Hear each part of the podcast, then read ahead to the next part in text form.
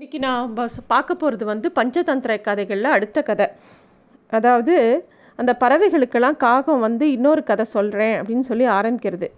எப்படி முயலையும் ஆந்தையும் பூனை கொன்றது அப்படிங்கிறது தான் அந்த கதை. ரொம்ப நாளைக்கு முன்னாடி கபிஞ்சலன் அப்படிங்கிற ஆந்தையும் இந்த காக்காவும் ஒரு முதிய மரத்தில் தனித்தனி பொந்தில் ரொம்ப சந்தோஷமாக குடியிருந்தது. ரெண்டு பேரும் ரொம்ப நல்ல நண்பர்கள். ஒரு நாள் ராத்திரி இறை தேடி போன அந்த கபிஞ்சலன்கிற ஆந்தை திரும்பி வரவே இல்லை. இந்த காக்கா எல்லா இடத்துலையும் போய் தேடுறது எங்கேயுமே காணலை.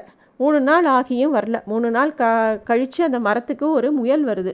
அந்த முயல் வந்து கபிஞ்சலன் அந்த ஆந்தையோட பொந்தில் போய் உட்காந்துடுறது ஏன்னா ஆந்தை இப்போ இல்லை இல்லையா? அந்த இடம் காலியாக இருக்குது அது போய் உட்காந்துடுறது இந்த காக்கா எவ்வளவோ சொல்லி பார்க்குறது. என் என்னோட நண்பன் ஆந்தை வெளியில் போயிருக்கான். அது அவனோட இடம். அவன் திரும்பி வந்துட்டானா உனக்கு கொன்று போட்டுருவான் மொதல் இந்த இடத்த விட்டு கிளம்பு அப்படின்லாம் சொல்கிறது ஆனால் முயல் எதுவும் கேட்குறதா இல்லை. ரொம்ப அலட்சியமாக அது பாட்டுக்கு அங்கேயே இருக்குது ஒரு நாள் சாயந்தரம் அந்த கபிஞ்சரன்ங்கிற ஆந்தை திரும்பி வந்துடுது தன்னுடைய பொந்தில் வந்து ஒரு முயல் இருக்கிறத பார்த்த அதுக்கு ரொம்ப கோபம் வந்து இது என் வீடு? என் வீட்டில் நீ என்ன பண்ணுற அப்படின்னு கேட்குறது ரொம்ப கோபமாக முயலை பார்த்து. முயல் ரொம்ப அலட்சியமாக இது உன் வீடா? இது என் வீடு? அப்படின்னு சொல்கிறது ரெண்டு பேரும் ரொம்ப வாக்குவாதம் நடக்கிறது. இந்த ஆந்தை கபீஞ்சலன் எத்தனை விதமாக பேசி பார்த்தாலும் பயனே இல்லை. எதுக்கு எல்லாத்துக்கும் ஒரு பதில் வச்சுருக்கு அந்த முயல். முயல் சொல்கிறது குளம் கிணறு கோவில் சத்திரம் இதோட இதுக்கெல்லாம் யாரும் சொந்தம் கொண்டாட முடியாது. அந்த இடத்துல இருக்கிற வரைக்கும் தான் அது அவங்களுக்கு சொந்தம். இதுதான் தர்ம நியாயம் அப்படின்னு சொல்கிறது என்ன நீ தர்ம நியாயம்லாம் பேசுகிற என் வீட்டுக்கு வந்து இருந்துன்ட்டு இது என் வீடுன்னு சொல்லிட்டு இதுக்கு மேலே நீ தர்ம நியாயம் வேறு பேசுகிறியா சரி அப்படி நீ பேசுகிறதா இருந்தால் தர்ம நியாயம்லாம் தெரிஞ்ச ஒரு சாஸ்திரிகள் இடத்துல போய் நம்ம கேட்கலாம். நம்மளோட விஷயத்தை நம்ம வழக்க சொல்லி அதுக்கு ஒரு தீர்ப்பு கேட்கலாம் அப்படின்னு சொல்கிறது ஆந்தை. முயலும் அதுக்கு ஒத்துக்கிறது. சரின்னு சொல்லிட்டு அவங்க ரெண்டு பேரும் அந்த இடத்த விட்டு கிளம்பி சாஸ்திரிகளை தேடி போகிறாங்க அவங்க பின்னாடியே இந்த காக்காவும் இவங்க என்ன பண்ணுறாங்கன்னு பார்க்க போகிறது போகிற வழியில் ஒரு பூனை வருது.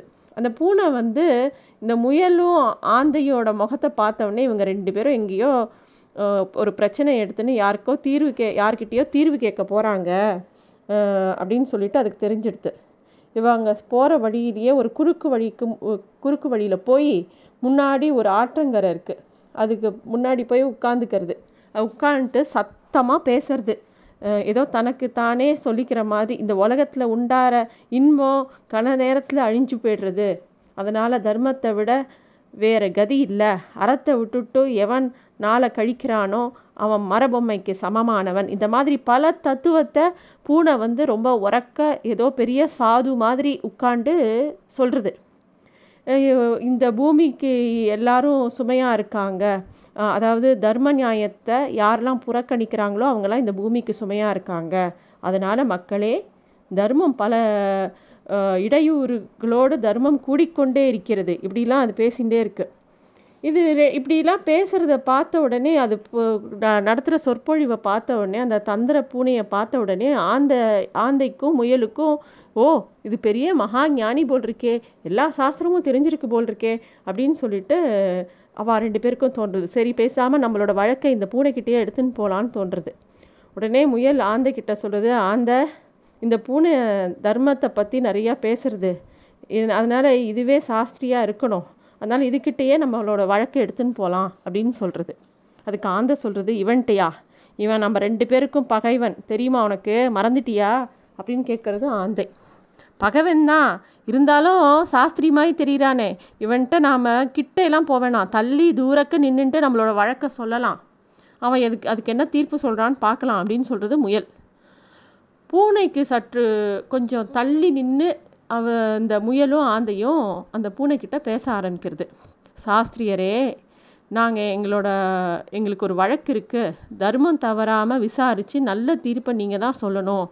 பொய் சொல்கிறவனை நீங்கள் தான் கொல்லணும் அப்படிங்கிற மாதிரி சொல்கிறது உடனே பூனை வந்து ரொம்ப நல்லவமாய் நட நடித்து கொலைங்கிற வார்த்தையே என்கிட்ட சொல்லாதீங்க.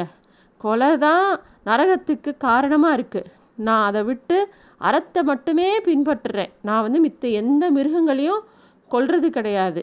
மித்த மிருகங்களை கொ கொன்று வாழற புலி அந்த மாதிரி மிருகங்கள்லாம் நரகத்துக்கு தான் போகிறது அப்படின்னு சொல்லிட்டு பெரிய மகான்கள்லாம் சொல்லியிருக்காங்க. அப்படிலாம் நயமாக பேசுறது அது. ஆனால் பூனையோட பேச்சில் முயலுக்கும் ஆந்தைக்கும் இன்னும் நம்பிக்கை வரல. இதை பூனைக்கும் நல்லா புரியுறது.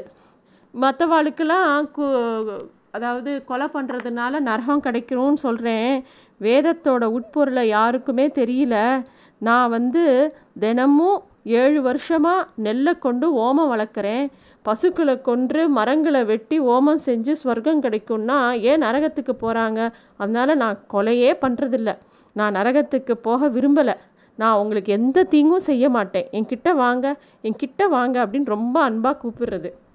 முயலும் ஆந்தையும் பூனை கிட்ட போகிறதுக்கே யோசிச்சுது. ஏன்னா அதுங்க ரெண்டுத்துக்கும் பூனை பெரிய பகை.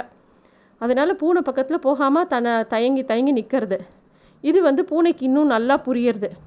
உடனே பூனை ரொம்ப நடிக்க ஆரம்பிக்கிறது. எனக்கோ ரொம்ப வயசாகிடுது எனக்கு காதே கேட்கல அதனால் எனக்கு என் பக்கத்தில் வந்து உங்களோட வழக்கு பற்றின விஷயத்தை இன்னும் தெளிவாக சொல்லுங்கள் அப்போ தானே நான் நடுநிலைமையாக தீர்ப்பு சொல்ல முடியும். நீங்கள் என் காது கிட்ட வந்து உங்களோட பிரச்சனை இன்னும் நல்லா தெளிவாக எனக்கு சொல்லுங்கள் அப்படின்னு சொல்கிறது பூனையோட வார்த்தையை நம்பிய முயலும் ஆந்தையும் அது காது கிட்ட போகிறது உடனே அவங்க அந்த அவ ரெண்டு பேரையும் அப்படியே ரெண்டு கையாலையும் பிடிச்சி அது ரெண்டு பேரோட கழுத்தையும் நெரிச்சு கொண்டுடுறது அந்த பூனை. இந்த விஷயத்த காகம் வந்து இந்த பறவைகளுக்கு சொல்கிறது தீயவாழை சேர்ந்தா தீமையே சேரும்.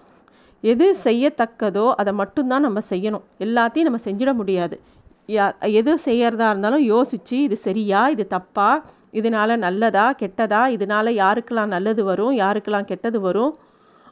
நம்ம தீயர் தீயவர்களோடு சேரலாமா? ஒருத்தர் தப்பு பண்ணினா தப்பு பண்ணுறவா பக்கம் போகலாமா? அப்படிங்கிறதுலாம் தெளிவாக இருக்கணும் அப்படிங்கிறது காகம் சொல்லி கொடுக்கறது.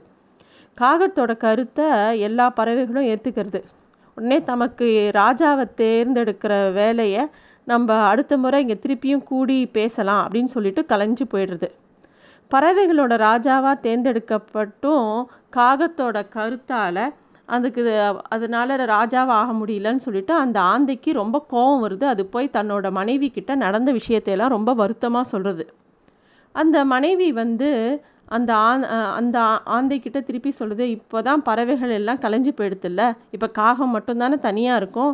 நீங்கள் போய் அது கூட சண்டை போடுங்க. அப்படின்னு சொல்கிறது அந்த மனைவியான இன்னொரு ஆந்தை. உடனே ஆந்தை தன்னோட மனைவியும் அழிச்சுட்டு அந்த காகத்துக்கிட்ட போகிறது போய் அந்த காகத்தை பார்த்து ஏய் தீயவனே நான் ராஜாவா பதவி ஏற்கிறது உன் வார்த்தைகளால் நீ கெடுத்துட்ட. இனிமே உன் குளத்திற்கும் என் குளத்திற்கும் ஜென்ம ஜென்மத்துக்கும் பகை தான் இருக்கும் அப்படின்னு சொல்லிட்டு தன்னோட கூட்டுக்கே திரும்பி வந்துடுது தவளை தன் வாயால் கெடுங்கிற மாதிரி இந்த காக்கா தன் வாயாலேயே தன்னோட குளத்திற்கே தீ பயங்கர பகையை அந்த ஆந்தை ஆந்தைக்கிட்ட வளர்த்துன்றது புத்திசாலியாக இருக்கிறவன் எப்பயுமே சபையில் பிற இன்னொருத்தரை குறை சொல்ல மாட்டான். பேசுறது தவறு அப்படிங்கிறத உணர்ந்துட்டு பேசாமல் இருந்துருவான். எதை செய்யணுனாலும் தன்னோட தன் இனத்தவரோட சேர்ந்து பேசி தன் குலத்தவரோட பேசி அதுக்குள்ள நல்லது கட்டது பேசி அப்புறம்தான் அவன் ஒரு முடிவுக்கு வருவான். அது வந்து இந்த காகம் செய்யாமல் அந்த சபையில் வச்சு அந்த ஆந்தை அப்படி சொன்னதுனால அந்த ஆந்தைக்கு கோபம் வந்து உனக்கும் எனக்கும் தீரா பகை அப்படின்னு சொல்லிடுது இந்த விஷயத்தெல்லாம் அந்த சிரஞ்சீவி சொல்கிறது இந்த பகையோட முடிவுக்கு கொண்டு வர நம்ம என்ன செய்யலாம் அப்படின்னு அந்த காக்கா ராஜா சிரஞ்சீவி கிட்ட கேட்கறது அதற்கு சிரஞ்சீவி சொல்லுது பிராமணன் வச்சிருந்த ஆட்டை சிலர் எப்படி வஞ்சகமாக கவர்ந்துண்டு போனாலோ அதே மாதிரி நம்மளும் அந்த ஆந்த கூட்டத்தை வஞ்சனையால் தான் கொல்லணும் அப்படின்னு சொல்கிறது பிராமண ஆட்டை யார் எப்படி வஞ்சகமாக கவர்ந்தது அது என்ன கதை? சொல்லுங்க அப்படின்னு சொல்லும்போது அந்த கதையை அடுத்த கதையை சொல்ல ஆரம்பிக்கிறது அந்த சிரஞ்சீவி. நன்றி.